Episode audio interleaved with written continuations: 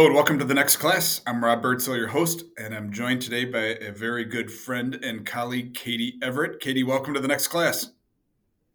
Thanks for having me. I'm happy to be here. Good, great to have you here, um, and look forward to this conversation.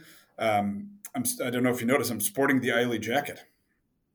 It's very nice. I'm looking forward to getting one of those myself someday, maybe. you got to when you get back out to Lone Rock, there should be one there for you. Um, anyway, so Katie, tell our listeners about your your organization, your role at the organization. I think it'll be quite an interesting. Don't know that we've had anybody from a foundation on the podcast in four seasons. Sure, great. Uh, sure. I'm so I'm Katie Everett. I'm the executive director of the Lynch Foundation, which is a family foundation here located in Boston um, founded by Peter and Carolyn Lynch. It's been around for 35 years. It's actually this year is 35 years, and I've I've been with the family in for 27 years. Um, so I was the first staff person they ever had. Um, and uh, it's actually just two of us still to this day. Um, the family is focused on five different areas, one of which is Catholic education and has been a, a, significant focus of ours at the Lynch Foundation, in addition to it being a significant focus of Peter Lynch's, who has been, up until this year, he just retired, was the chair of the Catholic Schools Foundation Board in Boston, um, and single handedly was responsible for raising over $150 million for scholarship dollars over the last 35 years for kids to go to Catholic schools in the Boston uh, and this year we celebrated with having a big dinner honoring him. His daughters were the chairs, and they raised over um, $22 million. So it was fabulous. One dinner. One dinner. Yep. Wow. Wow. That's pretty amazing. Yep. Um, and um, what are the other four pillars or other four areas of interest? Sure. So, so education, um, we, we focus on education, healthcare um, based in social determinants, um, religious and educational efforts of the Roman Catholic Church, housing, um, and then the fifth one is historic, cultural, and open space and access for all. So it's a very broad, broad mission. wow. And I mean, I know you for most of those 20 plus years in education, and you're pretty deep in education. Are you that deep in all of those areas? I guess you have to be. Uh, uh, you, you, you have to be, and then the way we structure the foundation, it's a family foundation, but majority of our trustees are non-family and have work experience in those ah, five areas. Okay. So they're experts that sit on our boards. Um, and I happen to, I feel like I probably know Catholic education because I lived it myself, having been a graduate of a Catholic high school and college um, being a parent in Catholic schools. And then when I graduated, I went and actually worked at the Archdiocese of Boston. I was there for about 18 months. That's how I met Peter because I was working at the Catholic Schools Foundation.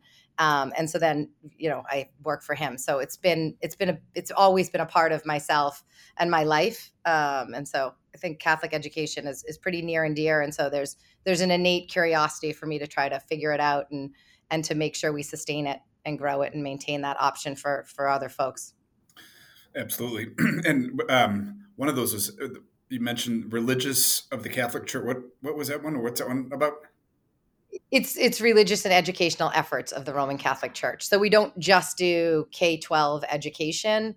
Um, we also will do some work with the seminarians or mm. uh, um, or we'll do faith-based like renew international is a group that we funded in its in, in its beginning stages and now it's an international organization all over the world. We funded you know the amazing work of the sisters of notre dame when they're doing solar paneling and clean water all over africa. I mean oh. we've done some super cool stuff photovoltaics. I mean it's like some really awesome stuff across our of our that's driven by leaders of our faith. That's that's really interesting. And, and do you go equal in all five from a funding? Do is it split evenly twenty percent, or is it depend on a year? And no, yeah, it, it it definitely ebbs and flows, and and I and I think we run the foundation the same way Peter ran the Magellan Fund. To be very frank with you, and so when an opportunity presents itself, um, you know, we we like to we like to be aggressive uh, in that opportunity, and so sort of to to to to pigeonhole ourselves into buckets like twenty percent across the five areas, I, I, think wouldn't serve any of us well. We might miss an opportunity that that that that would be presented to us. So no. Interesting. And are you um, do you fund? So you it sounds like you fund globally, not just in Boston. Um, so we the, the the the sort of the boot the roots have got to be here in Boston, right? So the Sisters of Notre Dame, the mother house actually is up in Ipswich, and they did the photovoltaic at their working farm and demonstrated how it would work, and then talked about how they would go in different countries in Africa and build these units. And then they also taught themselves to how to maintain them and fix them. And this is like amazing. So, and same with like the other big global group that we worked with is uh, Partners in Health. So Paul Farmer, but and he was here at Harvard Medical School and was a very close dear friend um, over time because we work with him for the 35 years that Partners Health existed um, and continued to support that organization upon his departure, which was an extraordinary loss for us all. Um, and so that, but Paul was here, right? And Partners in Health started uh, here in Boston and with Harvard Medical School. Mm, okay, interesting.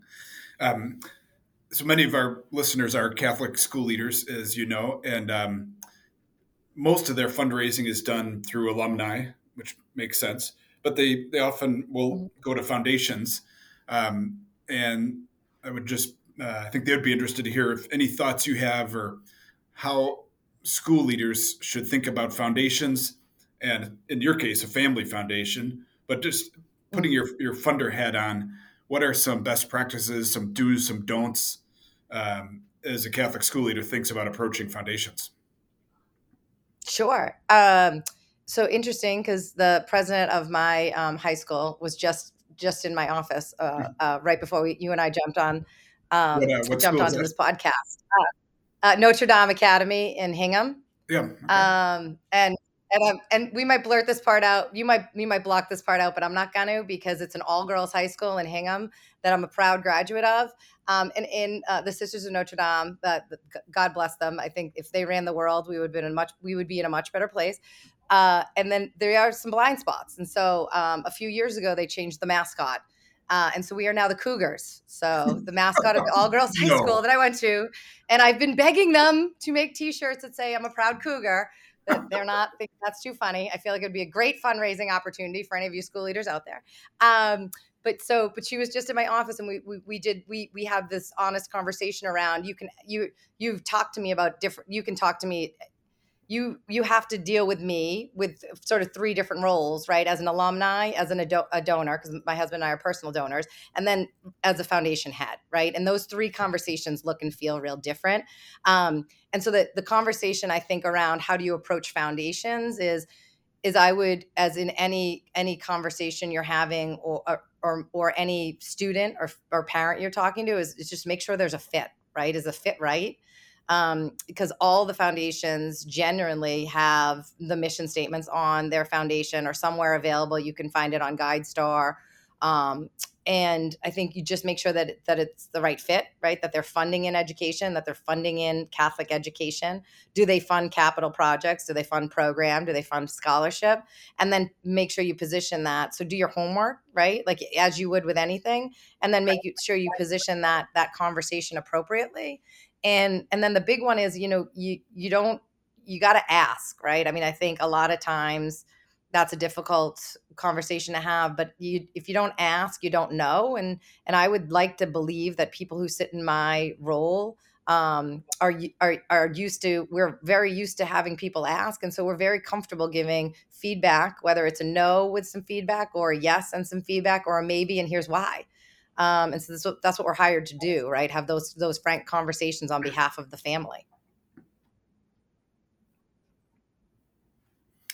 And um, you have to make the ask. I think that's probably the hardest part for people raising money. Um, the relationship, the research, the fit. I think that's probably comes somewhat natural. But they ask any um, any suggestions on on how to do that, or, or some examples of a good ask or a bad ask. uh, many, uh, both actually.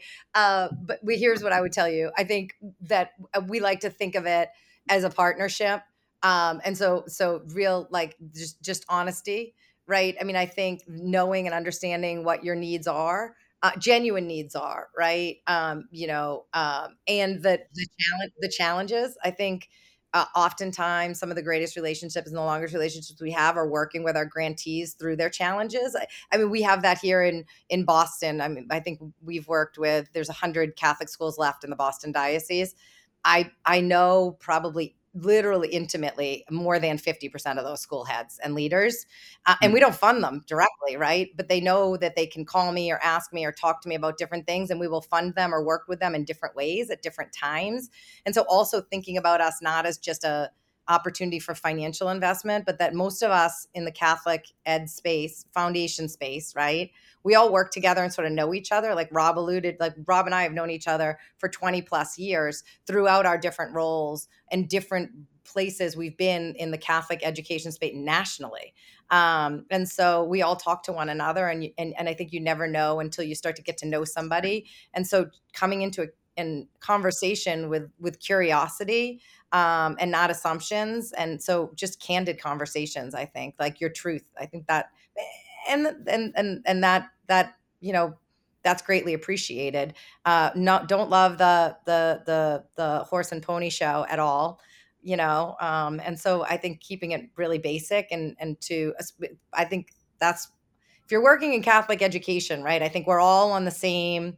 We all probably. I think we. I like to believe we all have the same core values right? And so just rooting yourselves in those core values around honesty and integrity and truth and vulnerability um, and asking for help and, and figuring out that that what that looks like together.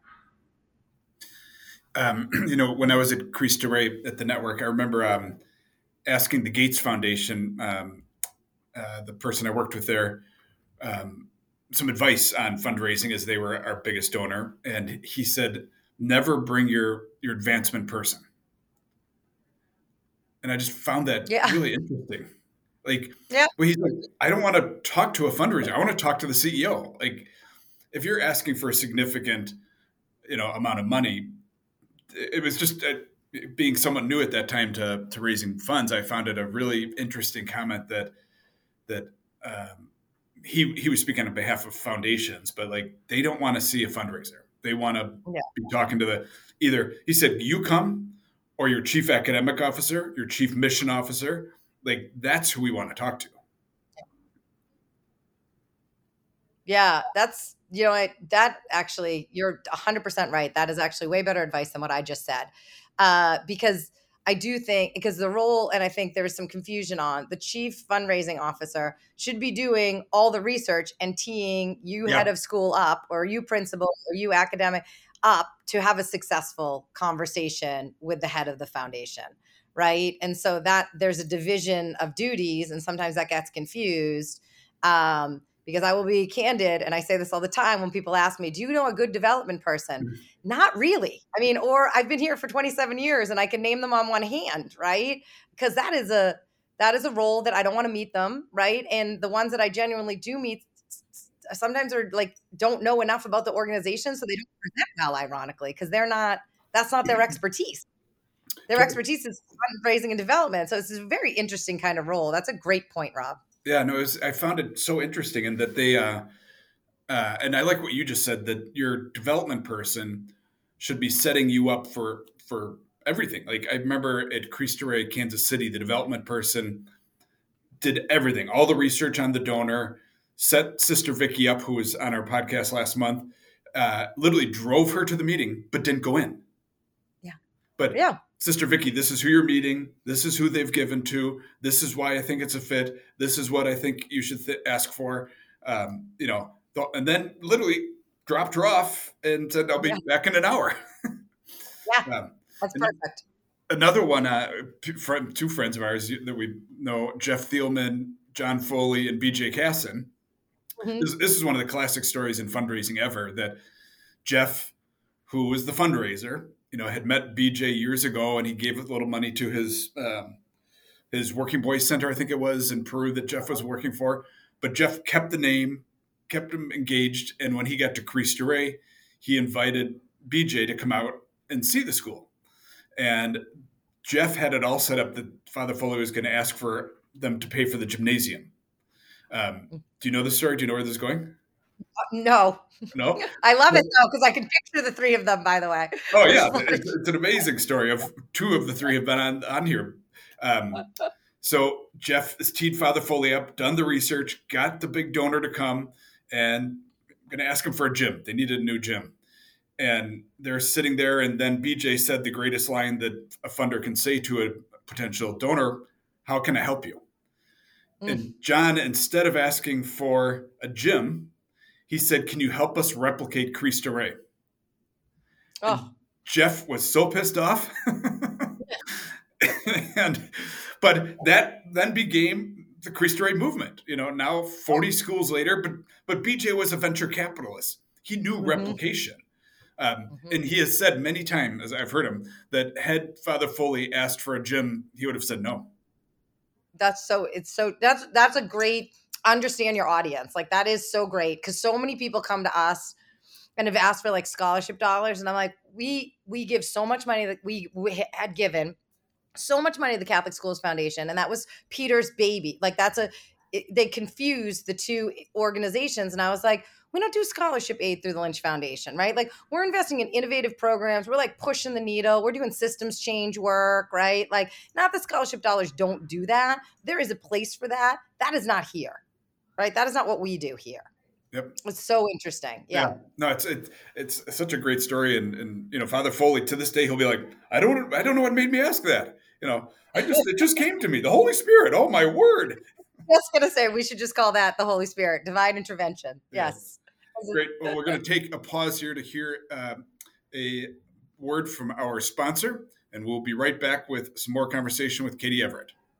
Catholic Virtual is the trusted online education partner of Catholic schools worldwide. We develop customized online learning solutions to meet the needs of our partner schools and their students.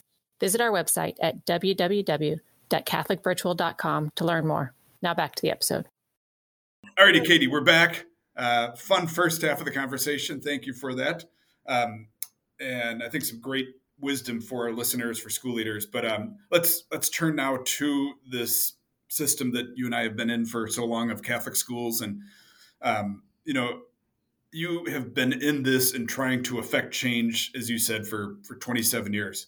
Um, what first off, what has changed for the better as you've witnessed it? But number one, and then number two, what needs to change as we go forward? Sure. Um, so, it's uh, it. Uh, I think there's so many there's so many positives that have happened over the course of the last several years.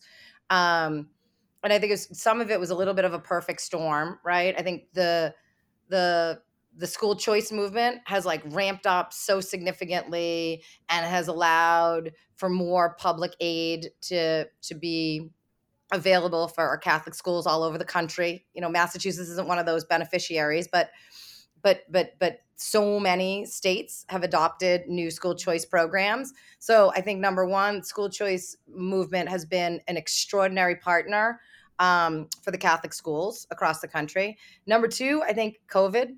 You know, mm. I, I, I think it's hard not to talk about the global pandemic um, without acknowledging the fact, like in, in a state specifically like Massachusetts, where our schools stayed open and served kids throughout the pandemic when many of our public schools closed. Um, you know, our Catholic schools got to, for in a long time, had not been able to demonstrate to the community how much th- they always put children and families and students first. Um, and, and they really lived that and demonstrated that through the pandemic. And I think reminded people um, that these were safe havens and, and incredible places um, for their kids. Um, and so we saw a surge in our enrollment there.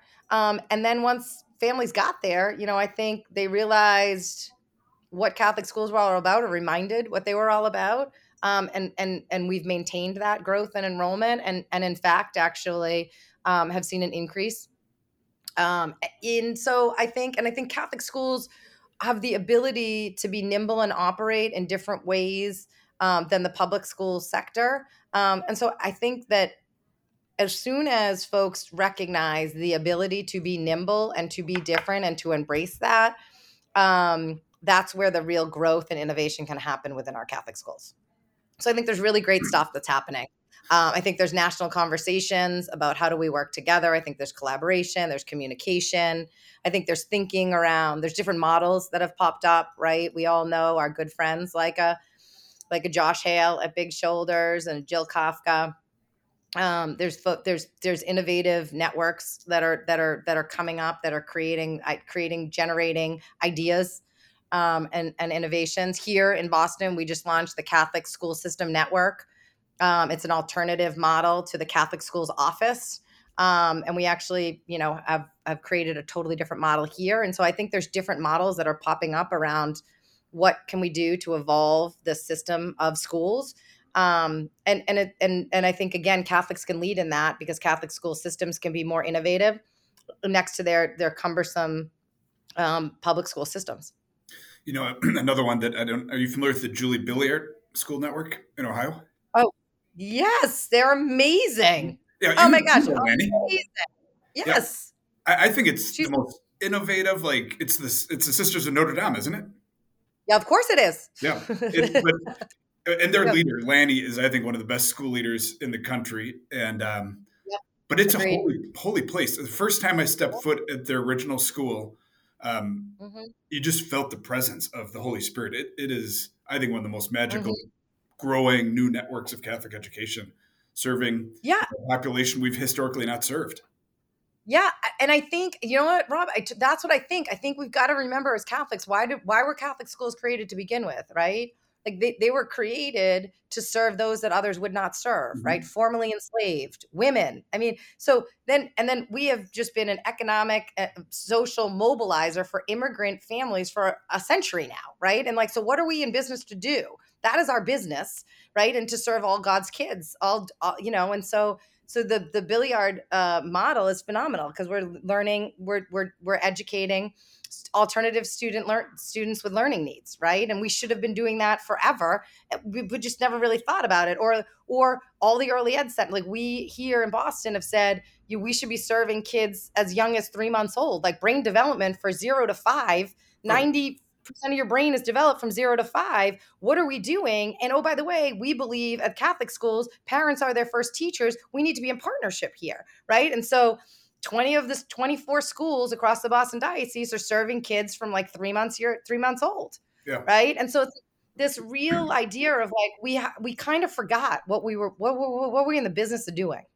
Yeah. We, right. Well, because we were so successful, our alumni wanted their kids to come, and all of a sudden, before you know it, we were serving very wealthy communities, and and I think there are things like Julie Billiart, Cristo Rey that have helped us return to the roots of Catholic education. I mean, DePaul University here in Chicago was founded because Northwestern and University of Chicago had a cap on the number of Catholics that they would take.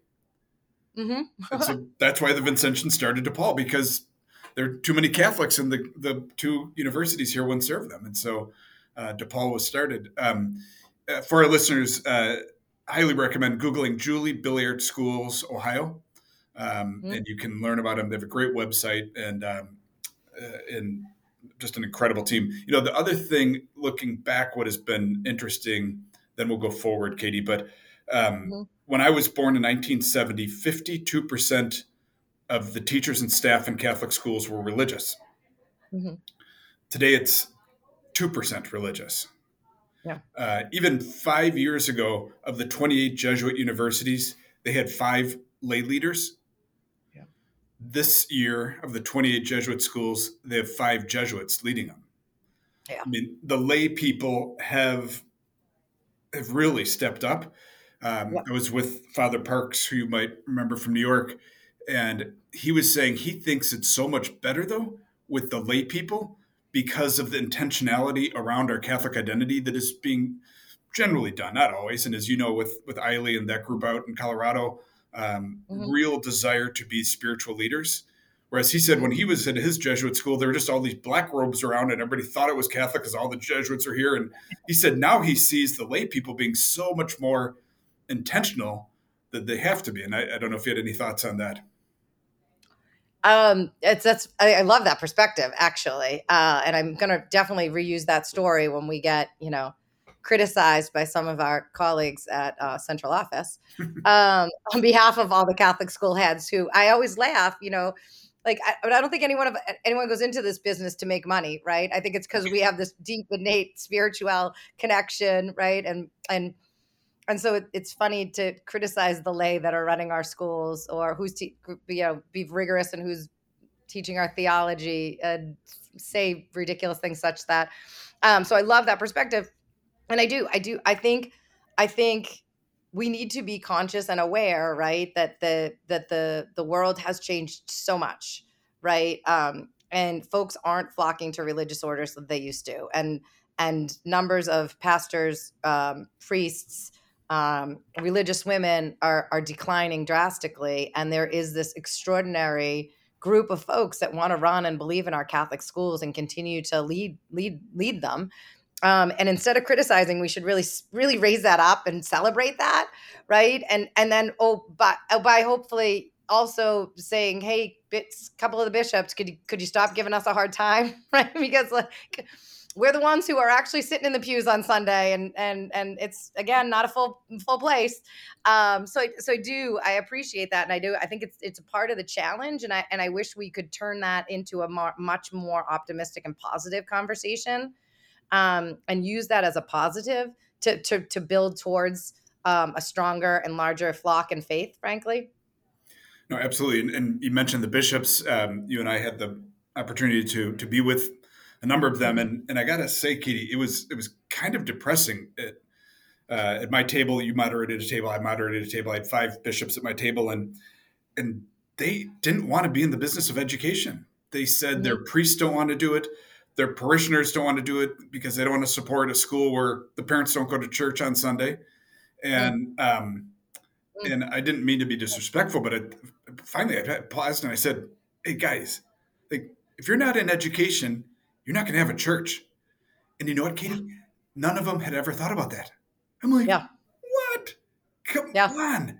Like, mm-hmm. I don't, what, did you have any takeaways from from our time with the bishops last month? Yeah, yeah. Uh, so you know, I uh, I love that story, and I think the reason why we put those kinds of groups together, right? Like the that's the beautiful part of us forcing our way in or getting ourselves invited to the U.S. Bishops Conference is so that we can have those kinds of conversations right? Because a lot of times the bishops are just talking to each other and there's a mm-hmm. vacuum there, right? I think it was a very grounding reality for all of us because I did. I learned some interesting stuff um, about the hierarchy, which you'd think after all these years I kind of understood, but not really. And I think I'm kind of politically sophisticated, but I realized how naive I was. Um, so I, I think it's complicated and and yet very basic, right? If you want to have, if we want to have a Catholic, if we want to have a Catholic church in the United States in the in for 50 more years, you better invest in Catholic schools. 100%. Right? And and people have to understand the parents whose students are at that parish school might not go to your parish, but they might be going to another parish. And together we are better collectively. Right? I I, it, it, I have to keep reminding folks that we have to remember we should be proud Catholics. And there's the piece of the humility with our faith that I think holds us back often. But at some point, we have to stop being on the defense and we have to be on the offense. And we have to say, hey, guess what? We forget, let's not forget the Catholic school system is the large second largest school system in our country. Mm-hmm. Right? Let's not forget the Catholic Church is the second largest social social service agency in the country.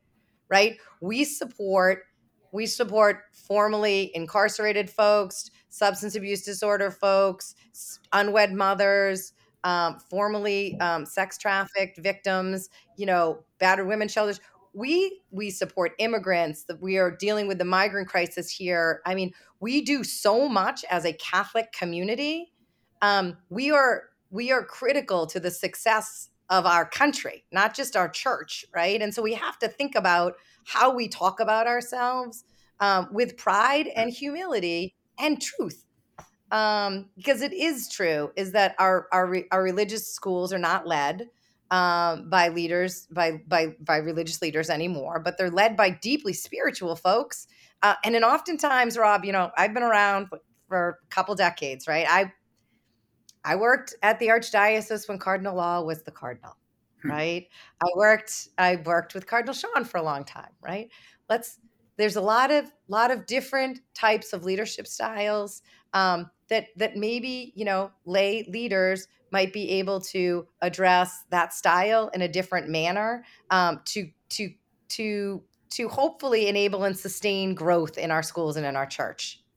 Absolutely. I mean, when Jesus chose his apostles, he didn't go to a school of theology to get get them. You know, he got a couple fishermen, kind of crappy fishermen, and and a math guy, a tax collector, and and look at what they did. Um, and, and right. the schools, I mean, there's this great story um, of a Sister of Mercy school who um, the president, a lay woman, uh, chooses a religious theme every year for their school, and um, she chose the prodigal son, but she renamed it the prodigal daughter.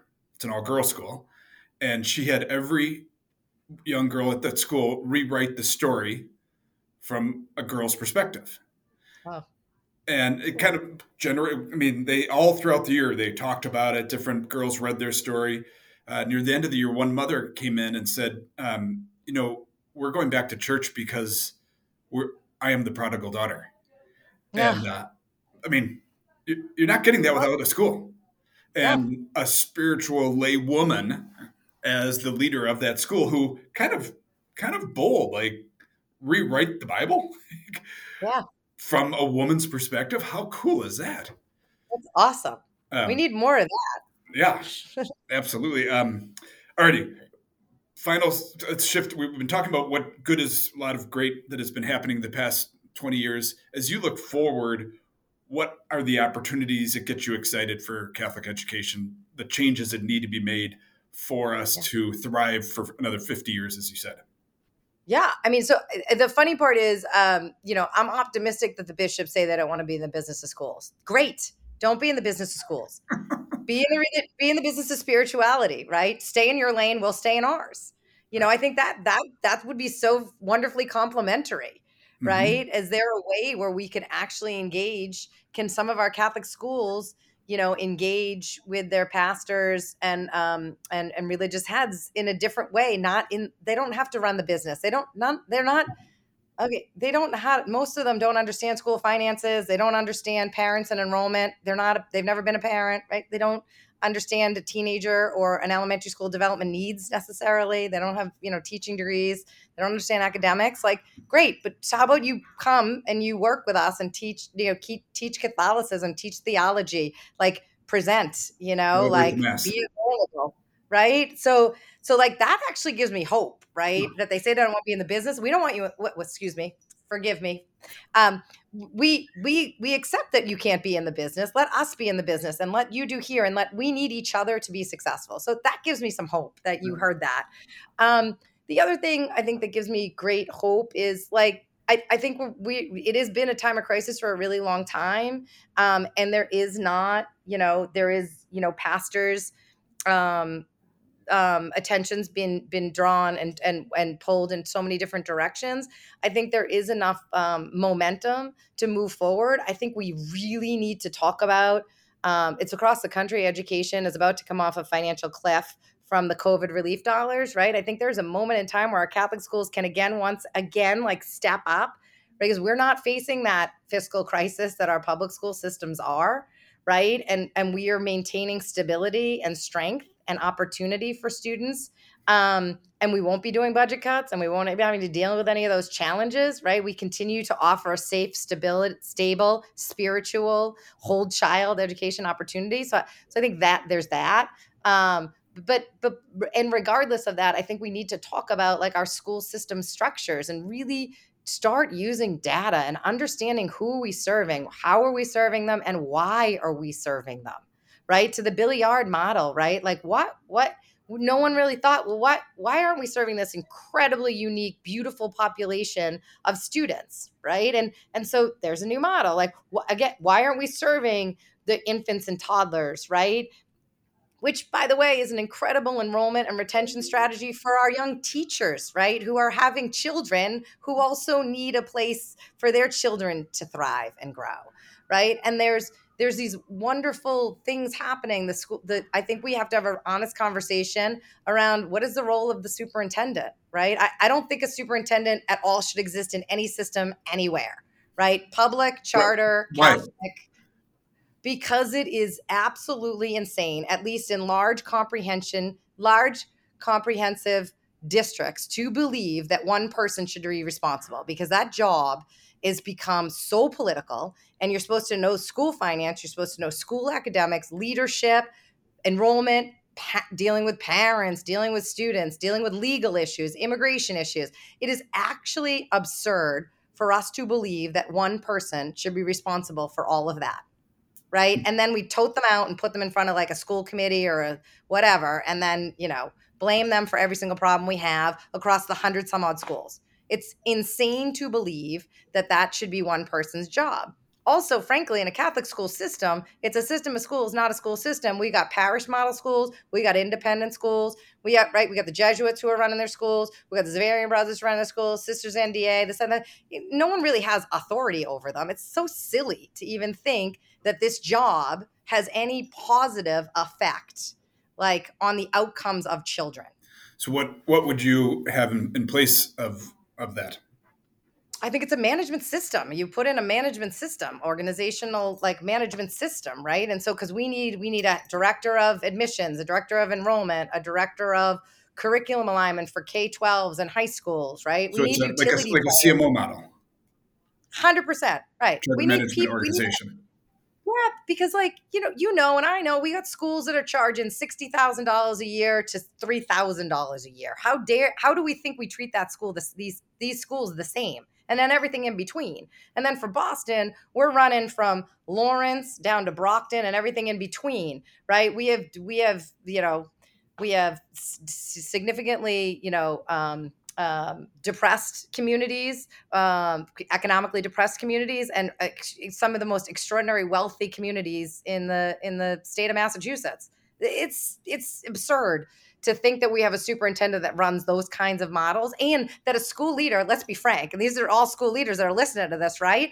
That these school leaders are even on the same page, right? They might spiritually and morally be and collect and and there there's awesome convenings that we should be hosting to get these folks together. But but the head of a school that's charging 60,000 a year and the head of a school that's charging $3,000 a year, their daily issues are so different that to get them together on those kinds of topics is silly to get them together on the topics of like what are we doing as a church and a community and as Catholic school leaders, as spiritual leaders, to your point, Rob, like where is their spiritual leadership?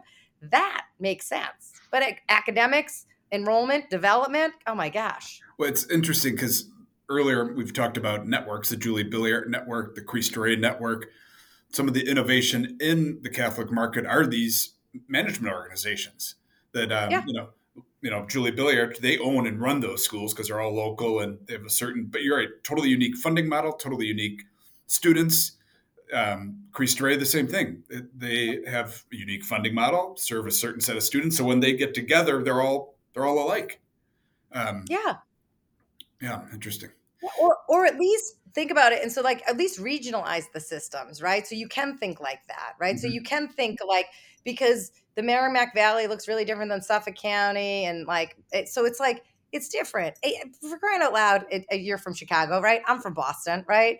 I mean neighborhood to neighborhood the oh. communities oh. look different right? Like i'm from a different part of like the south end and like the the school you know three blocks over is serving a totally different community. It's like you know you can't i mean it's silly. It's it's ridiculous to think. That's what I, I just think the superintendent role is absolutely ridiculous. And I know that's con- I know that's a little um, conf- uh, uh, controversial, but frankly, if we don't start having these candid, candid conversations, we're we're just gonna we're you and I are going to be having the same conversation. It will be you and I in another 30 years, right, Rob? And I love you, but I don't want to do that. I I want to leave it better than where we began. And we've got like the next five years probably to make that happen, or we've or we might as well just call it quits. Well, I knew when I invited you, this was going to be a fun conversation, Katie. So uh, thanks for bringing the controversy. We like that. We want these topics out there, as you said. Um, and um, uh, one final question before I let you go. Um, really appreciate your coming on. This is going to be fun. Uh, as our listeners will find out, we have a friend of ours on. We're actually recording tomorrow. Josh Hale has been mm. mentioned a couple times. So um, also a fun conversation. I'll try to poke him to get some controversial controversial statements too, because we need, as you said, we need to keep changing and evolving, and, and, hard conversations are what we need to be having. So, thank you for that. So, the final question. Uh, I didn't prep you for this one. I'd never uh, prep anyone, but I asked the same question of every guest for the past four years. and that is who is your greatest teacher and why? Oh, that's so. I like that. I've, I have so many, but I do have totally one of my absolute favorite teachers. Uh, was was a woman named Mrs. Doyle. She's subsequently passed away. She was my teacher at Notre Dame when I was there, and um, she was my um, English teacher, and then became my debate teacher. So you can see why she probably right. I wasn't the greatest student, which might shock you, probably not but uh, it was like in the bottom quartile of my class, uh, which is always so fun when the head of school has to come and ask me. Like they asked me to be the valedictorian or the commencement speaker, and I was like, "Did you pull my transcript?" Um, but uh, but she, I mean, she ignited in me sort of a love of like the the innate curiosity and debate and and um, and learning in sophomore year of high school. Uh, and and really was just an extraordinary person. And the funny part is, I got to answer this only because I think this is funny. Someone else asked me that um, the story. Um, and uh, the the founder of Relay uh, School, Norm Atkins. I don't know if you know Norm. Okay, yeah. so also like professional hero. He's an amazing guy.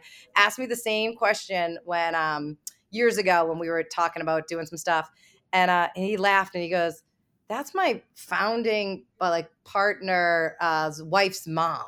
Is that weird? And I was like, that is so unbelievable. But anyway, so weird small world story just said good people find each other. You know, he's a founder of an inc- incredible charter school network and um, uh, alternative teacher program. Norm is, but you know, we're all. I think everybody in this space is trying to do good and and do right by kids. And it's a huge honor to be with you, Rob, today, and it's a lot of fun. No, a lot of and fun. Good luck to Good luck to Josh. Can you put him on the hot seat for us, please? Oh, I'm, I'm working on some hot questions for Josh. So, listeners, if you enjoyed today, I know you're going to enjoy uh, the next episode with Josh. We actually have a, the head of Salisbury School uh, in Connecticut joining, who's a good friend of Josh's and a colleague of mine. And so it's going to be a, a lot of a lot of fun school conversations with those two. But um, Katie, awesome having you on the next class for our listeners. Thank you for joining us. Hope you enjoyed this conversation. If you did, give us a thumbs up, a five star rating. Share this with your family and friends, and hope to see you again on the next class. Katie, thank you. Thanks, Rob.